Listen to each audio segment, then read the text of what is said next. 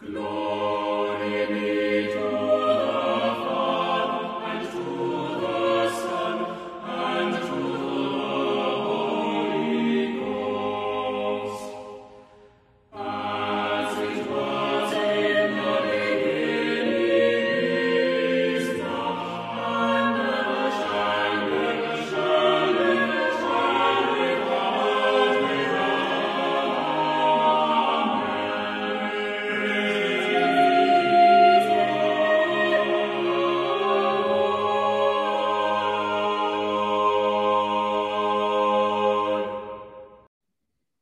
Greetings. Welcome to Haber Bros, a podcast for historic cross centered Christians. We seek to provide ancient answers to a culture that's forgotten the questions. Thank you for listening this week. If you like what you're hearing or enjoy the show, please share it with a friend and say positive things about us on Twitter and Facebook. And even more importantly, to your friends face to face. This is the biggest way that podcasts grow. If you haven't yet given us a five star review, pause what you're doing and please do so. Follow us, follow, follow, follow, follow, follow us on Twitter at, at clergylay and join our Facebook discussion group. I'm Kirk Haberman, a church musician, and this is my brother Chris, a priest. Hey, Chris, how are you? I'm great, Kirk. We are recording on Thursday, uh, the day after Ash Wednesday. So I don't know when you're going to listen to this, but uh, we are in the uh, basking in the uh, depressing uh, mortality afterglow in the of, sepulchral afterglow. Yes, that's that's a that's a good way of putting it. Of of um, entering this new season of Lent, and Kirk, we've kind of determined to not talk about the weather all that much, but lately the weather is kind of the most interesting thing going on, right? It's pretty interesting. We've got this polar vortex that's hit the nation, and uh, maybe this will will date us. I know we have some listeners who listen right away, and we have some that uh, that uh, we see catch this ep- these episodes a month, two months later. But right now we have this polar vortex that essentially, um, this is my sophisticated meteorological. Oh, I'm excited for this explanation. Is is that uh, this polar air has pushed down through the uh, the middle of the country. So essentially, Texas has our weather, and we have northern Canada's weather. Yes, to, to put it quite simply, yeah. It's snowing in Jerusalem. Uh, there's snow in the Acropolis um, for the first time in a generation. Yeah, and, uh, biblical events. yeah, I mean, and uh, almost biblical uh, disasters in, in Texas as far yeah, as people yeah. going long periods of time without electricity, without water pressure, without heat. It's uh, it's been bad. So uh, we pray for for relief um, down there in, in, areas that are just not accustomed to this temperature. Uh, e- even here, Kirk, on Sunday, we woke up and and our house was cold. It was eight degrees colder than it should have been. So this was like the first time I had to call the furnace guy to come on a Sunday, you know, pay him exorbitant fees to come make sure. Uh, there's a safety feature. Basically, uh, it was too cold, and a perfect storm of it being too cold and something being clogged in a release valve. Um, something that should have been cleaned probably in the fall, and maybe the guy who serviced it didn't uh, clean that out, or it just got clogged. But um, uh, a safety feature where it senses that there's pressure in the line and it just shuts itself off so it doesn't spew carbon monoxide throughout the house. Uh, because like these high efficiency furnaces produce a lot of vapor. Uh, you know they're a little bit cleaner burning, and so the the exhaust pipe froze up at, about 30 below, um, and uh, wasn't able to to melt through that because of this um, clog kind of further down this is like a layperson explaining things I don't understand, both with meteorology and and my furnace.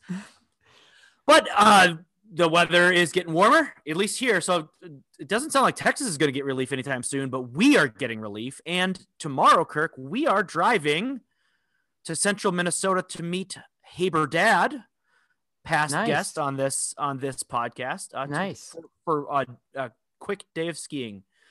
And Where? actually, at a place called Powder Ridge near St. Cloud. It's in okay. Kimball, Minnesota, a little ski hill there that's about halfway between here and my father's house.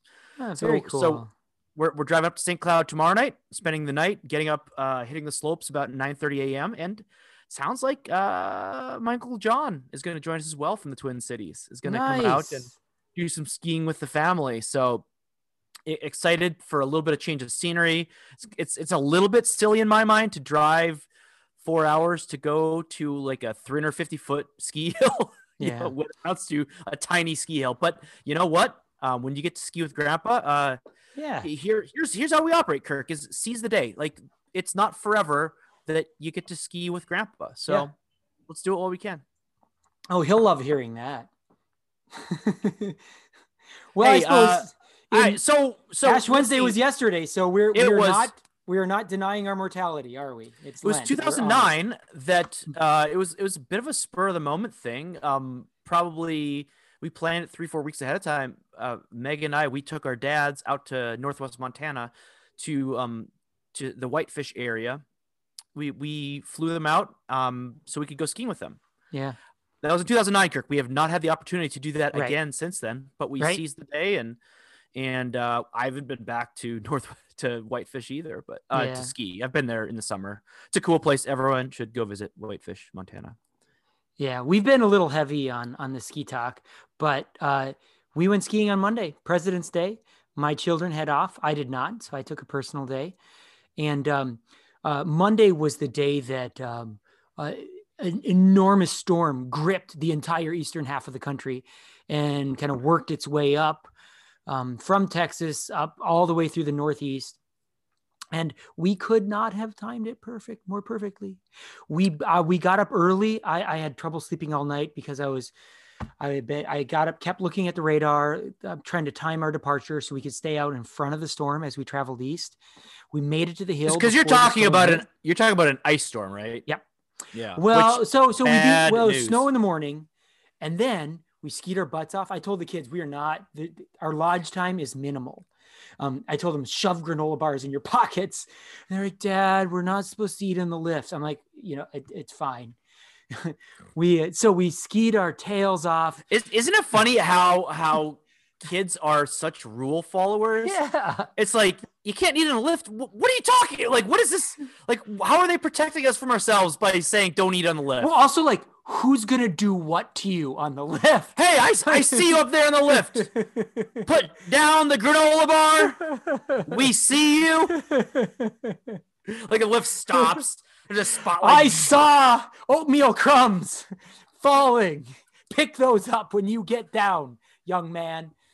Yeah, yeah. Right. So we skied our tails off until about three o'clock. And then we bolted home, and I'd kept my eye on the radar again all day. And we beat the ice storm. And this ice storm, uh, my wife had done such a good job while I was gone in the morning of shoveling the driveway. And she prepared it so the driveway was perfectly clear of snow. So that when the ice storm hit, it became a perfect skating rink in the evening and then the next morning upon which uh, I, I, I, I, fell like an old man on Tuesday, returning from Aldi with a uh, box full of groceries. And my Ouch. kids tried not to laugh. I like you, in slow you... motion, I saw like the eggs go up in the air. Oh boy. They miraculously did not break. So, how about your body? Like, are you okay? Uh, it was one of those things where it probably looked dramatic, but my ego was more bruised than anything. Okay. So. Yeah. yeah. I mean, ice is no joke. I, I mean, I'm, I'm, sure we've all seen those those viral videos of, of like the guy like taking one step out of his house and sliding all the way onto his onto the street. Yes. That that no, you know, that was our driveway. And Christopher, you know yeah. our driveway has first gentle and then a more dramatic yeah. slope to the street. Yeah. yeah. it's and I mean when there's no traction, it that's what it is. And it was one of those things where had had Kim not shoveled, there would have been like a couple inches of snow under the ice, and and, and then it would have been fine to shovel it. But nope, nope. We had, I mean, had you have worn your skates, Christopher, your blades would not have been dulled at all. Yeah, I mean, it would have been perfect. It was just a, that's funny. Worst case scenario.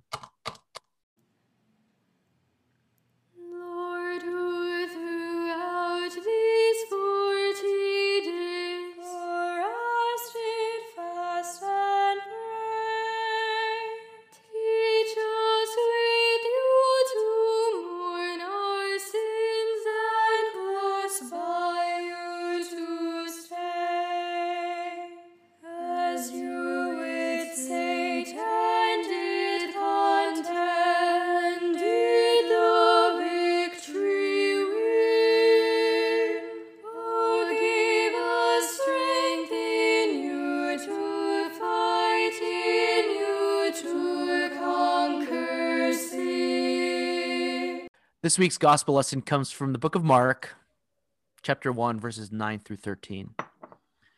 In those days, Jesus came from Nazareth of Galilee and was baptized by John in the Jordan.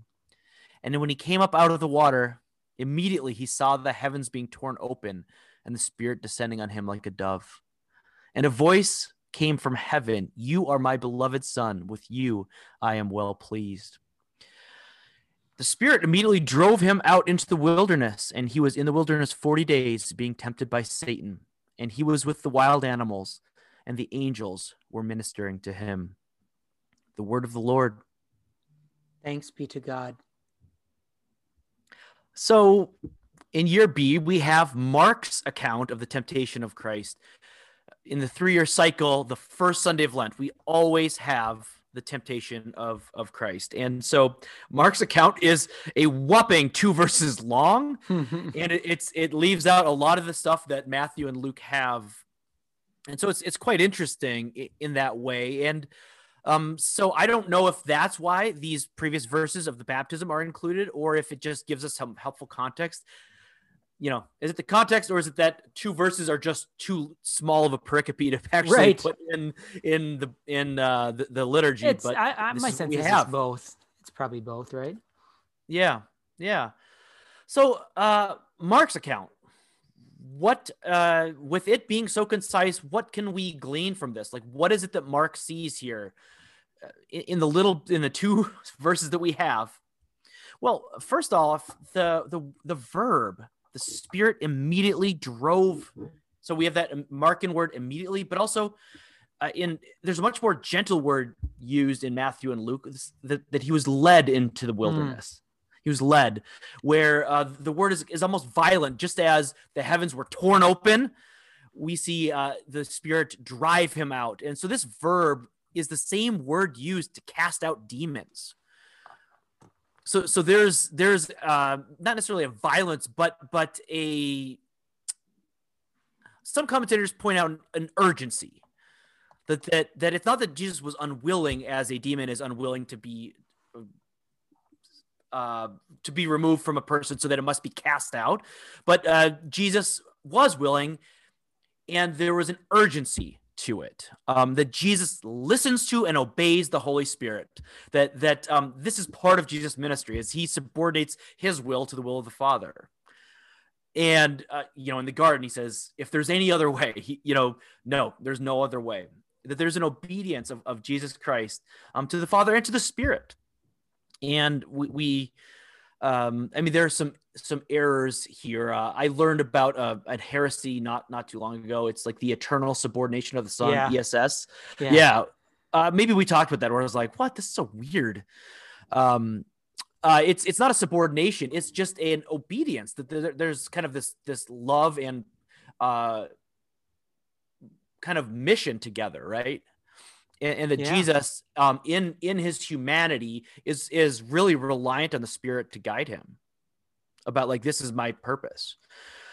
And um, this connects with Mark, eh, how Mark uses the word must when talking about Jesus' death and resurrection. And so when I preached, I think it was last week, um, is that when we were in Mark 9 at the Transfiguration, uh, you know, I pointed out that, that we have this rare thing in Mark where he says after six days, which leads us to want to look back into what well what happened six days before that. Well, Jesus taught about his how the Son of Man must suffer many things and be rejected by the elders and chief priests and the scribes and be killed and after three days rise again.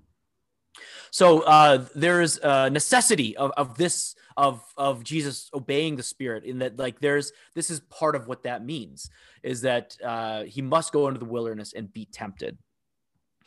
Uh, Matthew and Luke have different, uh, a lot more details. So I think the yeah. Matthew, the Matthew account is the one that everyone is most familiar with, where we have the devil coming to him three times, attempting him with three different things. Right. First, uh, you know, he had fasted for you know forty days, and then the tempter came to him and said, uh, "Hey, you're hungry. You should command these stones to become loaves of bread." So he's he's he's tempted, and there's a really interesting corollary here with Lent, right, where um, we are tempted by our hungers. Um, and, and that's something that, that we could talk about in a few minutes here. Mm-hmm. Uh, the second temptation, um, if you are the son of, he the the devil takes him to the pinnacle of the temple and says, "If you are the son of God, throw yourself down, for it is written, He will give you His angels charge of you. On their hands they will bear you up, lest you strike your foot against the stone." And Jesus has another biblical retort. Jesus knows his scriptures, right? Um, and he said, "Again, it is written, You shall not tempt the Lord your God." And then Jesus is taken to a high mountain and is shown all the kingdoms of the world and all the glory of them. And the devil tempts him and, and says, All these I will give to you if you fall down and worship me. And uh, Jesus says, Begone, Satan, for it is written, You shall worship the Lord your God, and him only shall you serve. And then the devil left him, and behold, angels came and ministered to him. So, so we get all these additional details here, but um, the thing that we have that's common is that the angels minister to him. So, following the t- temptation, these angels are sent to him and and minister to him. I'd imagine they fed him. They they they fulfilled him in ways that that he had been lacking for forty days. All the things that he needed, they ministered to him. So, in this itty bitty Mark uh, Markan account, we see very few things he was in the he was uh, driven out into the wilderness, and he was there forty days. He was tempted, and he was with the wild beasts, and the angels ministered to him. So, we we have uh, this this. Uh, the fact that he's out there with the animals, and that could mean a number of things. One of those things it could mean is that um, these animals could be potentially another hostile thing. So not only is he facing all of the elements, hunger, temptation, but he's also facing dangerous animals.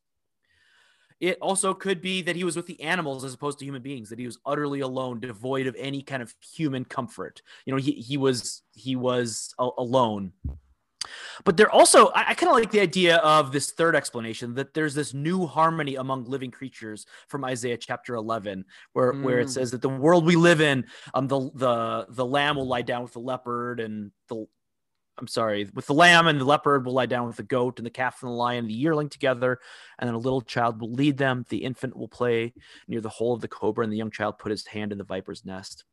I, I kind of like that idea that um, in every failing of Adam, like Jesus was the the the obedient one, right? That Adam who fell into sin, that Jesus as as the second Adam, the new man, the, the new Adam, um, where Adam failed, Jesus um, did not. And so um, when Jesus was tempted, he uh, he resisted temptation. And and so we see this this new harmony that's promised with with animals as this foretaste of this kingdom that is to come where like all of the enmity between creation has been corrected um and and death and pain and all that stuff is is is is over. And so i, I think that's what we see here. And and of course the 40 days uh is is very significant um uh, we, we see a connection between where Israel failed in the 40 years in the wilderness Mm-hmm. Jesus did not fail in those 40 days. So there's a parallel there. And uh, I, I, think I, I want to hear what you have to say because the, um, after you kind of share your thoughts, we could talk about how why this is the first reading of Lent and the 40 days of Jesus, how that what that means for us as as we fast for 40 days. That like we're not like trying to be Jesus being like Jesus did for us what we could never do for ourselves. That we convey that. And so um we voluntarily um, fast for Lent. So it and Lent ultimately isn't about the fast. It is it is about what we're fasting for, which is to celebrate Easter, right? Yeah, it's less right. about the fast and more about the feast to come. Well, I mean, uh, preparation for the feast. Uh, perhaps you read the um, uh, the uh, exhortation to a holy Lent on Ash Wednesday, or perhaps of course. you're going to read it. Yeah, yeah, and um, uh, the the whole uh, I mean, yeah, and, and you read it last um, last, last episode night. as well. Yeah. Okay. Yeah, I did. Yeah. I did. Yeah. And you're and you're right. I mean that that makes crystal clear that the whole point is is a preparation um, for for the events of of Holy Week and Easter. Yeah. Yeah. So yeah. But okay. So you're saying let's put a pin in that and and get to get to that in a moment. Um, the temptation is kind of. I mean, if you want to leap in right there, let's let's hear it. But well, um, no, no, I, I, I probably had other thoughts I had a couple of other questions for you to maybe help help okay. me and other other readers and listeners think through. Um, so there's this theological uh, concept called concupiscence, which Mm. is inclination to sin, right? So, like, even Mhm. when I'm not sinning, I have an inclination to sin. That is, uh, um, when temptation appears before me, it triggers um, this this pre-existing inclination to do um, that sin or to not do something, a sin of omission or whatever, right? Um, and we all we all know this, right? We all have we all know what sins we're more inclined to to fall into than others. We all know where our concupiscence lies. Um, Jesus did not have concupiscence that is created without sin, or so he did not have the inclination to sin. So I'm just wondering. Um, I'm not asking this in a skeptical framework. Um, we say that he resisted temptation, um, though he's not marked with our, our concupiscence, that is our, our proneness to evil, our inclination to sin. What does that mean then when we say that he was tempted? Or is that a question that doesn't really matter? Well, I mean, let's think about uh, the first Adam. Um, did he have concupiscence? Am I saying that right? Yeah, it's a fun Yeah. word. It's it's it's a hard. It's a that's a tough one for me. I, I know Augustine wrote a lot about it. He wrote about um, marriage, and, but like it's it's one of those words that that I never say. I only read. You know. Yeah. Oh, you don't accuse your children of I see your concupiscence again. no, I'm okay. I'm sorry. so ahead. Adam, Kirk, did, did the first Adam have concupiscence? Uh, no. He did not, right? Yeah. But he like through his sin, um, we are born into sin. So like That's that, right. so because of his sin, we are born into that. But Right. but but Jesus did not. So Jesus was like us in every way except without sin. Um, but also being the sinless one, he didn't have this propensity to sin. Yeah.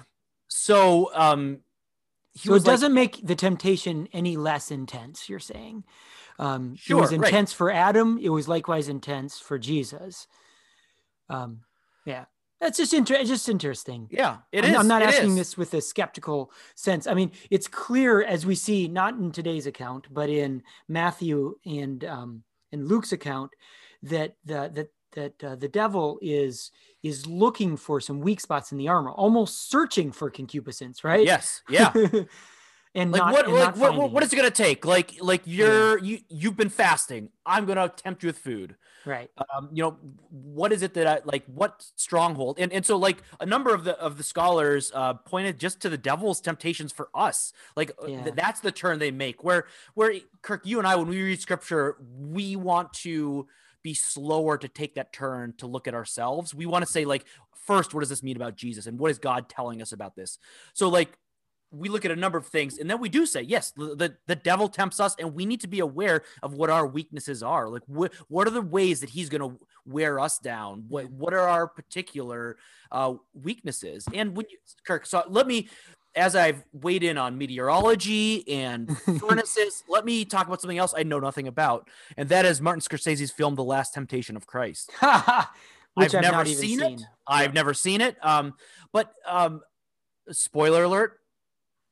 Turn this off if you want to watch this and haven't seen it. Um, my understanding of that movie is that essentially, in an instant, as he's on the cross or about to get on the cross, um, he has this vision of like essentially walking off the cross and like marrying Mary Magdalene and having like this happy ever after life that isn't you know bearing the sin of the world and suffering and dying that that that um and i think some christians were offended by the fact that like um they, they thought in fact that G- that it was implying that that jesus did live this like full life where he married mary magdalene where Right. my my understanding of the movie and again please correct me listeners if i'm totally wrong about this.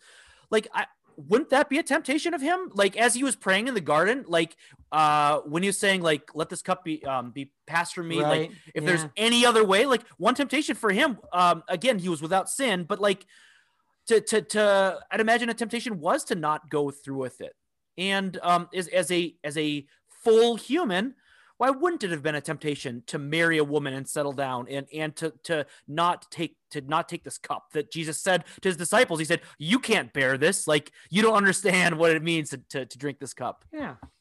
So I so guess I, i'd imagine these are all temptations that, uh, Yeah. for for jesus. Yeah. So, um, continuing on the temptation theme, we pray as Christians daily, uh, as part of the Lord's Prayer, lead us not into temptation. Um, and we trust that God will help us to, to overcome temptation, to, to not kind of put us in the path of temptation. And um, it's uh, kind of a fitting meditation, I think, Christopher, for Lent, as prayer and watchfulness are our kind of chief weapons against this, right? Mm-hmm. Um, I also I, I think of uh, Hebrews four, um, where we read, "We have not a high priest who cannot have compassion on our infirmities, but one who is tempted in all things, like we were, but without sin." Um, so what a comfort! The, what a comfort yeah. knowing that like He knows exactly what we've been through. Yeah. yeah. So there's a sense that the temptation, once broken through to the other side, um, brings our Lord closer to us, right? Because we will never be in a situation um, where he he cannot identify or sympathize um, with our condition. And I guess kind of the last thing I'd say is um, uh, Pope Benedict, uh, as he looked at this passage, um, he meditated um, that uh, that Satan was trying to um, draw Jesus from a messiahship of self-sacrifice into a messiahship of, of power and um, and Jesus ultimately resists that, and we should be grateful because um, because of that, um, Jesus becomes uniquely um, the the King, the Messiah, the the the God who gives of Himself fully, of love, of self, of sacrifice, not of conquest, um, not of claiming all the kingdoms for Himself. And um, as we sing in Alleluia uh, no, we sing in uh, in "Lo He Comes with Clouds Descending," and the last verse, "Claim the kingdom for thine own." Um, because he laid down his life, because he was a servant of all, um, he will worthily take up the crown and take the kingdom for his own. Um, but he was made worthy to do so because he resisted the temptation um, and gave up his of himself first fully. So I think that too is very powerful and lovely. Yeah. But so so we Kirk, we have a catechism. I've read from it before. Yeah.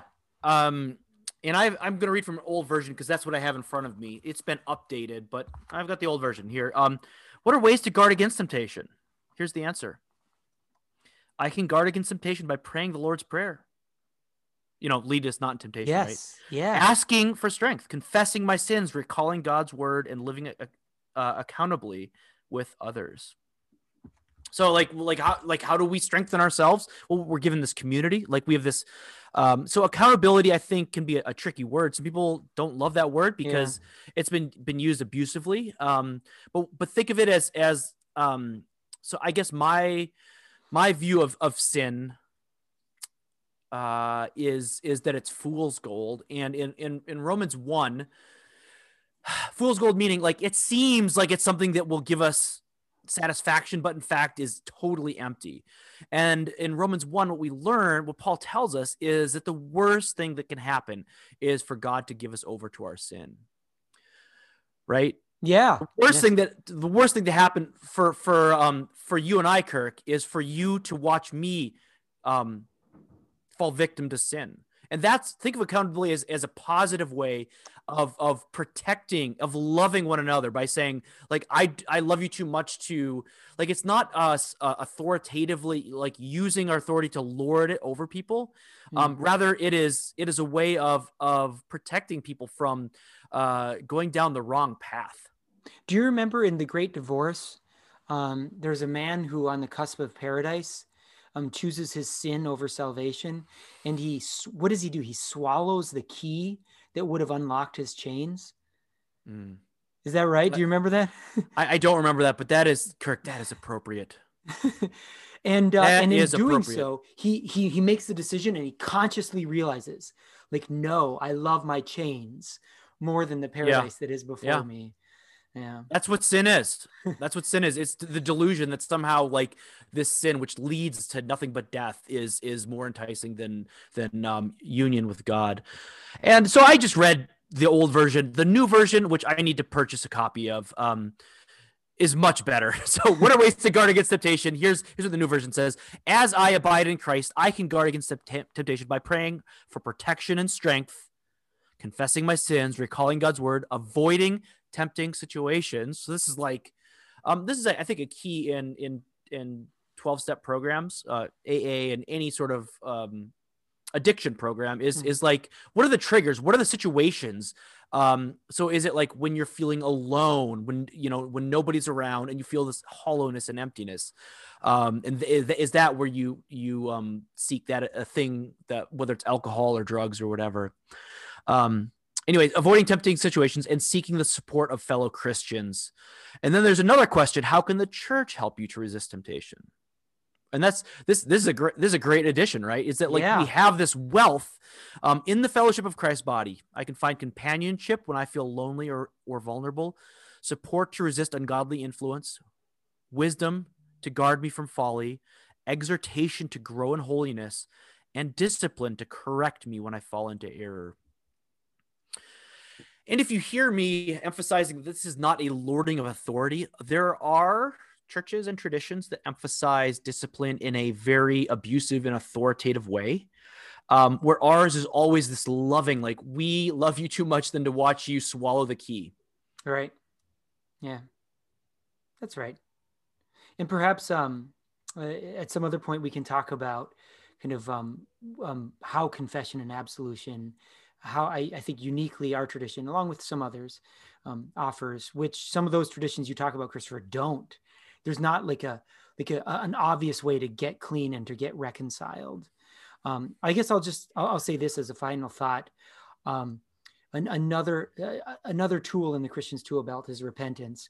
Um, uh, our Lord does not have a finite number of times that He forgives mm. us, and um, we you all we all probably have sins that we there's there's a particular sin that is demoralizing to me right now in my life that I continue um, to fall into. Uh, it's probably if if you're a parent and you're listening, you probably fall into this too. For me, it's anger. It's anger. Mm. I'm I'm constantly angry, and I think in the moment it's probably righteous anger, and it's obviously unrighteous, right? Mm. Yeah, I, yeah, and it's interesting in, in our in our litany of penitence yeah. last night. I noticed that against yep. unrighteous yep. anger. Oh, yeah. Oh, I felt yeah. that keenly, Christopher. Mm. Um, and sometimes I feel, um, as if I am, I don't know, I'm constantly repenting of this mm. to Jesus. And I feel as if sometimes, like, is it cheap? And mm. that is, I think, probably the devil whispering in my ear. Like, mm. no, I need to always, like, repentance and forgiveness is always available, right? 70 times seven. And Absolutely. I don't know if, I don't know, Christopher, if this resonates with you or this resonates with anybody else. I don't know if any, if any of you have sins that you feel like you've at, you've asked for forgiveness too many times and it's you're abusing the concept of forgiveness that's not true that is not the lord's voice in your ear keep well kirk kirk can i play go ahead yeah. Can i play armchair psychologist here? Yeah yeah. As as we uh try to avoid those situations where we sin kirk? Mm-hmm. um uh at the root of anger for most people, uh, it, anger comes from fear. Yeah, I think that's right. So um, you're probably afraid of. Uh, so Are you quoting as, Yoda? I'm not. I'm not. But uh, as a parent, when you get angry with your children, there's it's it's coming from a fear of of this or that, and so if you can um, address those fears like you're you're afraid uh, so you're you're angry at uh, child number child x for um, failing to do this um, because you're afraid that if they don't learn how to do this um, there's going to be consequences down the line so how, how, how do you get to to the the foundation of that yeah um as as you so it's it's not just about you um magic I shouldn't say that. I don't want to say that flippantly to say you that you have to magically become because the Lord does give you what you need. As right. we confess our sins and as we bring these things to the Lord, like it's not just that we have uh, this sin uh, set of scales, like a market set of scales, where like uh, we have G- uh, a Lord who will forgive our sins, so that like uh, as as we continue to sin until our deathbed, that like isn't that nice that we get our sins forgiven? We also um, worship a God who is transforming us from one degree of glory into another. Um, that we believe in transformation, that God heals and God changes. And so, as we confess our sins, we we ask um, for God's grace to help um, heal and change those things. And so, th- there is absolutely hope in each of these things. Um, and um, that we cannot be defined by that sin that when we confess that sin that the lord does remove it from us as far as the east is from the west. So that like we don't need to feel shame that like we're this um person because that confessed sin doesn't belong to us anymore. Yeah. Well i mean if we're gonna put put kirk on the couch here i also think that with anger uh, um, there's also a false consciousness. So i have oh let's not use many... that word false consciousness because that is a particular meaning Right. Well, I have I have an image of myself that's not true. Okay. So I've figured certain things out, and I can't believe that this person hasn't. um, mm. So I am I'm a person who is a well-ordered soul, and this person is disordered, and and we've worked on this. And why do you continue to fall into this? Which is just not true. Like I am a disordered soul as well. Um, and I think well, and, and as a parent, kind, like you have a you have a father in heaven who has been very right, patient right, with you. That's right. That's right. Um, yeah. But he, kind and humble people are generally have a a truer sense of who they actually are and mm-hmm. are less likely to be indignant at others' shortcomings because they see themselves as they actually are as well. That's what I mean by a, a false consciousness. Does that make sense? Yeah but we're dwelt we we have dwelt a lot on temptation and sin christopher. But um, I, we, I want to stay here just a little bit longer because okay, I, right. I, did i use the word chide? Uh, you did not. Uh if i didn't i in my mind i did. Um as as like uh, i i love the hymn praise my soul the king of heaven. Um it's good. and and, and it's uh this this song that has the the word that we don't say during lent. Um mm-hmm but I love the way that um, we praise God for who He is and His character. And Kirk, as we as earthly fathers try to emulate God's fatherly love, um, verse two is wonderful. Praise Him for His grace and favor to His people in distress. Praise Him still the same as ever, slow to chide and yes. swift and swift to bless. Yes and that's the fathers that we want to be is um, people who are slow to chide and, and are patient. Um, verse 3 father like he tends and spares mm-hmm. us. Well our feeble frame he knows. In his hand he gently bears us rescues us from all our foes. It's a beautiful hymn wonderful poetry and um, is an example of the fathers that, that, that we ought to be. But uh, again this isn't like we set this impossible standard that we have to reach and when we don't reach it we we in shame just go to the god who will forgive us for that. Um we seek uh, a god whose spirit transforms us into this um, new uh, uh, one degree of glory in, into another. Kirk i know are you trying to transition into theology? Because i feel like we should address like the this is the first reading in uh, the first sunday of, of lent. Um because of this 40 days right. um yep. and, and and there's a, there is a corresponding 40 days that we walk through as we prepare yeah. and there are similarities but there are also differences and and this might be something to tackle in a future week in the- theology segment um just like lent in general and maybe misconceptions i think a lot of people have misconceptions about lent about mm-hmm. how it's like the opposite of freedom where like mm-hmm. lent uh, I mean, I saw a tweet last night that I screenshot um, where people said, I, you know, like th- this person res- reflected on seeing people around her celebrate Lent. And she says, I am free from these chains and I will not be shackled to Lent again. um, and, and that's ah. really unfortunate that this is seen as is, is a burden when in fact Lent is is this wonderful gift. Yeah, let's uh, Christopher next week. Let's uh let's do misconceptions about Lent. Okay, let's but let's um, be so bold. But uh, yeah, so 40 days are not an arbitrary time of, of, of Lent. Uh, there's a complicated history of counting that, as we've mentioned before, as far as when does Lent start. Uh, of course, Sundays are ne- are are are never uh, fast days, but um, our fast only in number corresponds because 40 days is, is a significant biblical number. Um, and for us it's it's it's uh, an appropriate time of of of fasting almsgiving and preparation for for easter and maybe that's enough uh, to say that and then say we'll tackle kind of the misconceptions yeah i would just say week. super generally jesus went into the desert to um for for prayer and fasting and so we too go into the desert of our hearts for prayer and fasting super broad and poetical how's that Sounds good. And we could go on and um, list great litanies of our sins, but at some point we gotta gotta put a pin in it. Speaking of great litanies,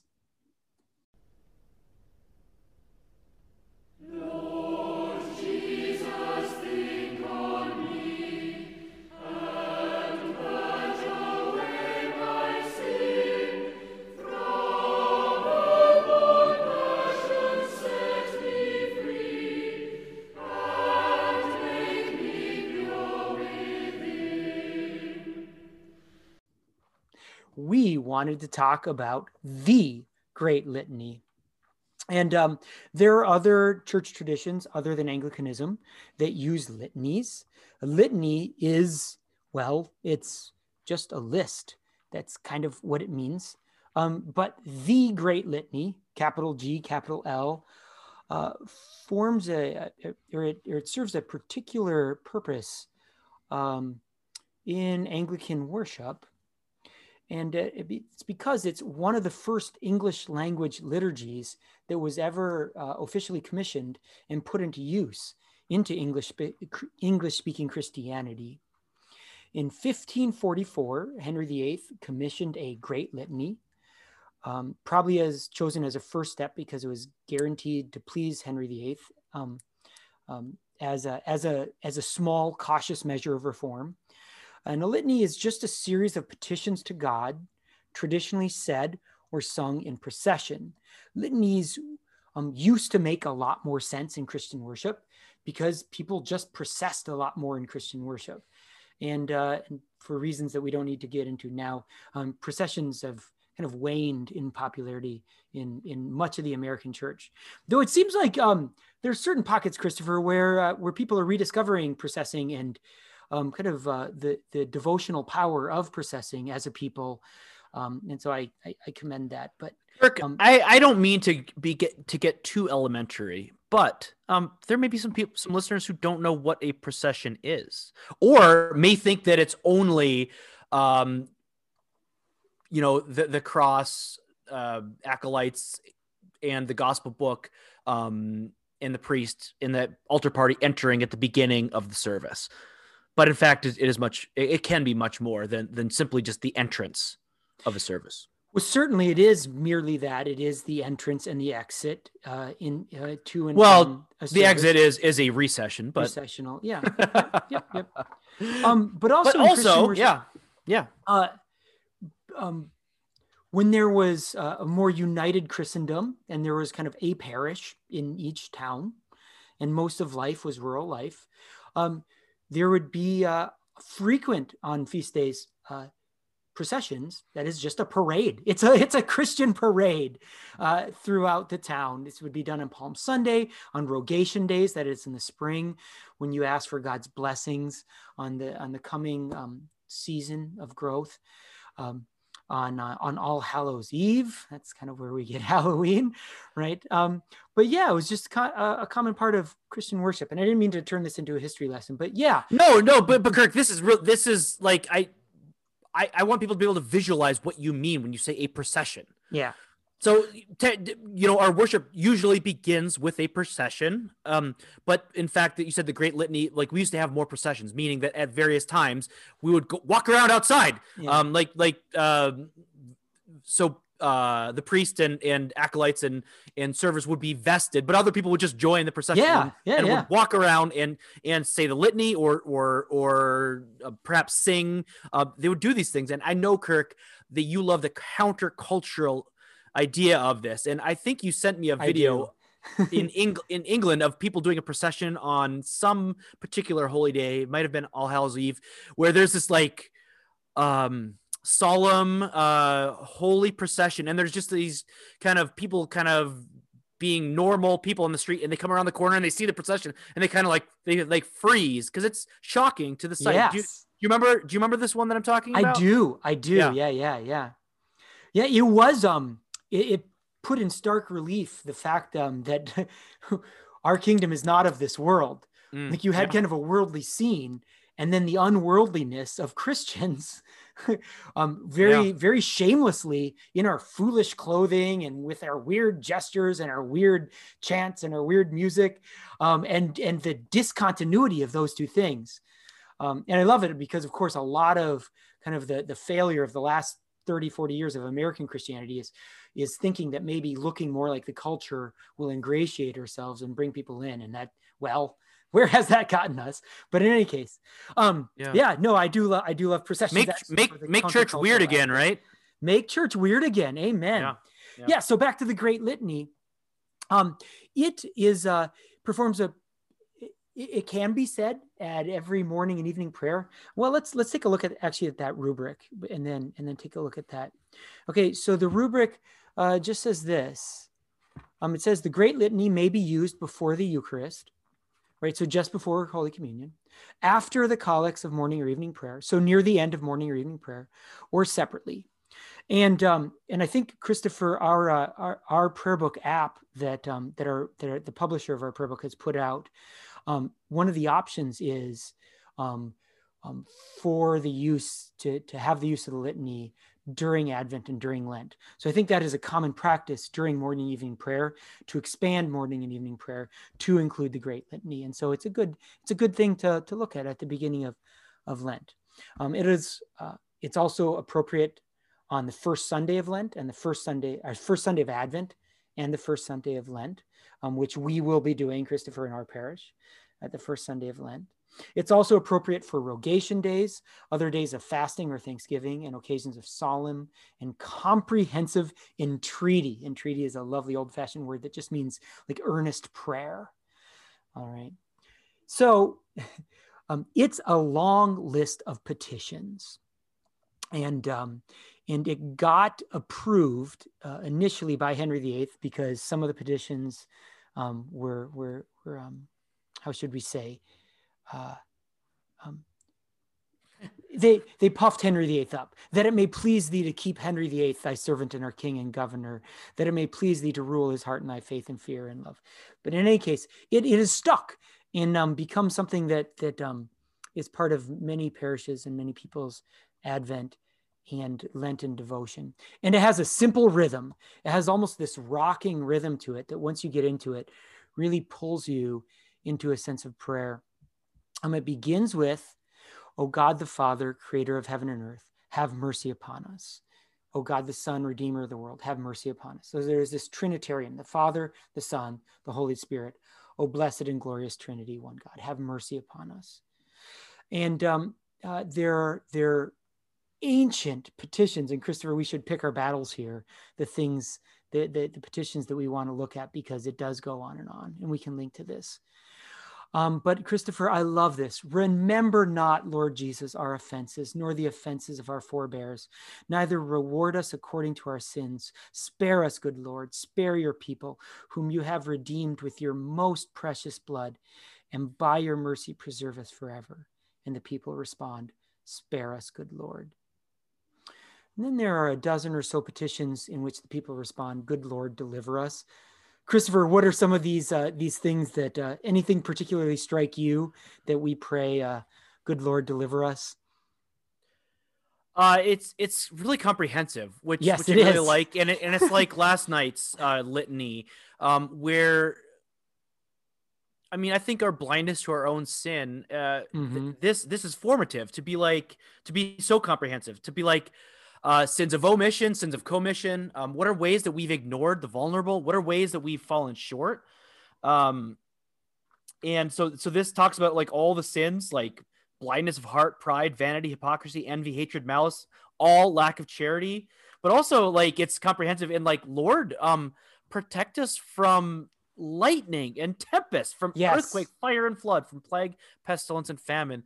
You know, acknowledging that that um God holds us in his hand. We we only exist and flourish um, by his blessing right that yeah. that um uh not a single day is promised to us uh, other than today uh well today isn't promised like every day is a gift from god and so we ask lord um deliver us from from these things which can end our life we think about the thousands of um I was listening to a podcast the other day talking about uh, the, the the cold in Texas.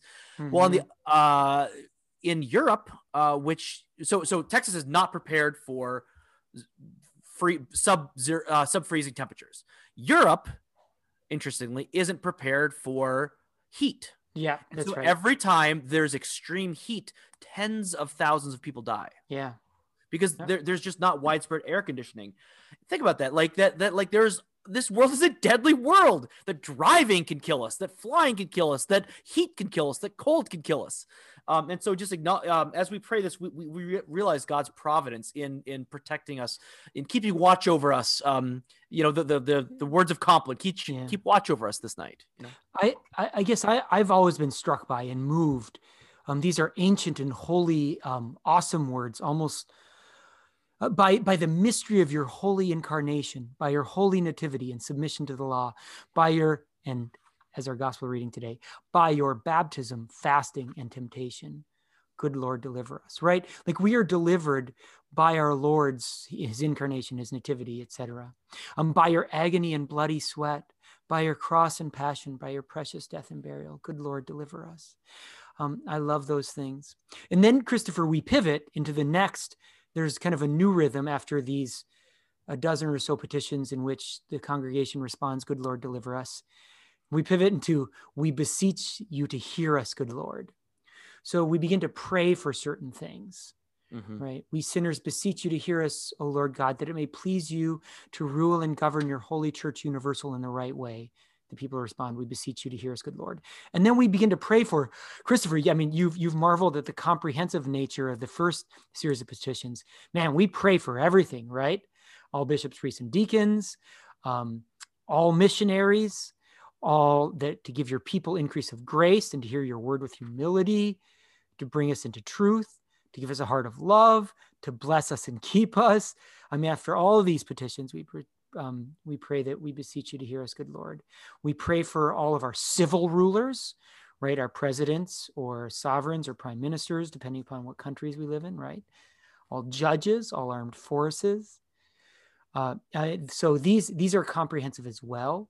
We pray to strengthen all those who are prisoners, all those who are in danger by reason of travel or their or work, um, all those who are married, all those who are widowed, all those who are abandoned, to comfort those whose homes are homes are torn by strife, the unborn, their parents, to preserve all women in childbirth. Um, for those uh, to, to care for those who have lost children or face infertility, for young children, for orphans. Christopher, it's so comprehensive, right? And after these dozen petitions, we continue to pray. We beseech you to hear us, good Lord. Christopher, we have a lovely church lady in our parish who has, is an obviously powerful. Um, she she prays with authority, uh, and it is um, it's just lovely to hear her pray and to pray with her. And there are times when she's prayed particularly earnestly, and she says, she prays, Lord, we beseech you. As she's hmm. searching for a particular word of, of pleading, she hmm. uses mm. that. And I and I love that. There's something um something emphatic about that word um, that maybe we've lost. Some of our, our our current verbs have lost. Which raises a good question, Kirk. You you asked the question of me uh, mostly because I think you want to embarrass me because you knew I, I have a hard time saying concupiscence. um, but uh, let me ask you this: like all, all these things that God, God, um, God wants to do, God wants to make wars all cease in the world, and to give nations unity and peace. Why, why are we asking God to do those things that He already wants to do? Like, why, why are we beseeching Him to do what He wants to do anyway? Yeah, that is a mystical aspect of prayer, right? Um, there's something relational that binds us to God um, when we ask Him, when we beg Him to do the thing which He promised. Um, and and I'm, trying to remember the first pr- prayer that occurs in the Old Testament, the first prayer that occurs in Scripture at all is what is it? Um, is it Abel? Um, saying basically, Lord, you promised. Um, saying back to the Lord, do that thing that you have promised. In some ways, that's the very heart of prayer, right? We have a God who promises to deliver us good gifts. And, and prayer is, is, is us in conversation with our makers, um, kind of reciting those promises back to him. Is that what you're getting at, or? Yeah, yeah. I mean, "Thy kingdom come, Thy will be done." I mean, it's it's what we pray in the Lord's prayer, how He taught us to pray. Um, we're we're praying that God's will would be done. It's an odd thing, um, but there there is we are encouraged to be persistent in prayer. Um, and, and we see scriptures about um this persistence, um, uh, and, and persistence being being rewarded, right? Yeah, and um, there's a there's a symmetry, well, not a symmetry. There's a tapering of the Great Litany. Um, yeah, there's a great fountain of words and many petitions, and uh, and then it um, each petition gets smaller and smaller until we get basically Christopher to the essence of our faith and to the essence of prayer, right? Uh, after all these uh, responses, we beseech you to hear us. The officiant will say, Son of God, we beseech you to hear us. The congregation responds in kind, Son of God, we beseech you to hear us. And then three times we repeat John's words, O Lamb of God, you take away the sins of the world. Have mercy upon us. O Lamb of God, you take away the sins of the world, etc. We do that three times in kind of a Trinitarian invocation. And it keeps getting simpler, right, Christopher? Starker, plainer, more entreating. O Christ, hear us. O Christ, hear us. And then the most ancient prayer that we know of the church, the Kyrie, right? Lord, have mercy upon us. Christ, have mercy upon us. Lord, have mercy upon us. And then we end as our Savior taught us to pray, Our Father, which art in heaven, hallowed be thy name, etc. And it'll feel long if you've not if you've not prayed it before, or even if you have, wouldn't you say, Christopher? And when prayer feels long, do you have any thoughts for us when we when we are noticing that the prayer is going on long? I, I it's it's that's a good thing that yes. we have this prayer to as our mind wanders that we can be regrounded to realize oh wow like my mind has left let's let's reground because that's what worship is is is yeah. worship is is something that, that should ground us in christ um and that's something that i appreciated um as i discovered kind of the, the liturgical church is that um in college as, a, as i uh, attended various churches um in churches that were mostly either music music and preaching, my mind would wander, and there were like it would oftentimes be gone for a while. and um, in a liturgical churches, like you'd realize, oh wow, I'm not participating, and then you'd be regrounded in in these um in these ancient motions. Yeah, I completely agree, and I would just say, notice, take a note of that you got bored or you checked out, or that it's feeling long, and offer it up to God. Yeah, yeah. Are are you guys including the supplication? I don't think so. So there's something on the next page in yes. our prayer book on page 97 yep. That uh, says it's it's especially appropriate in times of war or of great anxiety or of disaster. And so we had someone ask on January 6th, um, you know, that was a time of great distress for us, not because it was Epiphany, but because our Capitol building was stormed yeah. by riot yeah. by rioters, and we found out since then that the lives of, um, but for the the, the brave um, and swift um, action of, of several police officers, uh, the lives of Mitt Romney and, and a few others. Um, Mike Pence, maybe. Yeah. Mike Pence, perhaps. Uh, some violent. They, they, they may have died. And correction. And so we are doing what? this supplication and, and so and so someone said like can, uh, can, can we just gather the church for time of prayer? Maybe maybe do the great litany where this this was something that was grounding for this person um, who requested that that we end um so it's interesting that the supplication at the end um that it says it's appropriate at times of, of a national anxiety of disaster. And of, of course now um is a time of disaster. Like uh, it's interesting how people have re- said that uh, I, am not ready for Lent because we've had a year of Lent. You know that like yeah. we are living in a pandemic, and um, right now the weather is is seemingly trying to kill us, hmm. and um, so there's there's a lot right now to um, to take to the Lord. Yeah. Yes, I agree. Any final thoughts, Christopher, on the Great Litany? It is great indeed. in both the old fashioned and the new fashioned sense. Yeah. Shall we end in prayer? Let's. The Lord be with you. And with your spirit. Let us pray. Almighty God, whose blessed Son was led by the Spirit to be tempted by Satan, come quickly to help us who are assaulted by many temptations. And as you know the weaknesses of each of us, let each one find you mighty to save. Through Jesus Christ, your Son, our Lord, who lives and reigns with you in the Holy Spirit, one God, now and forever. Amen. Amen.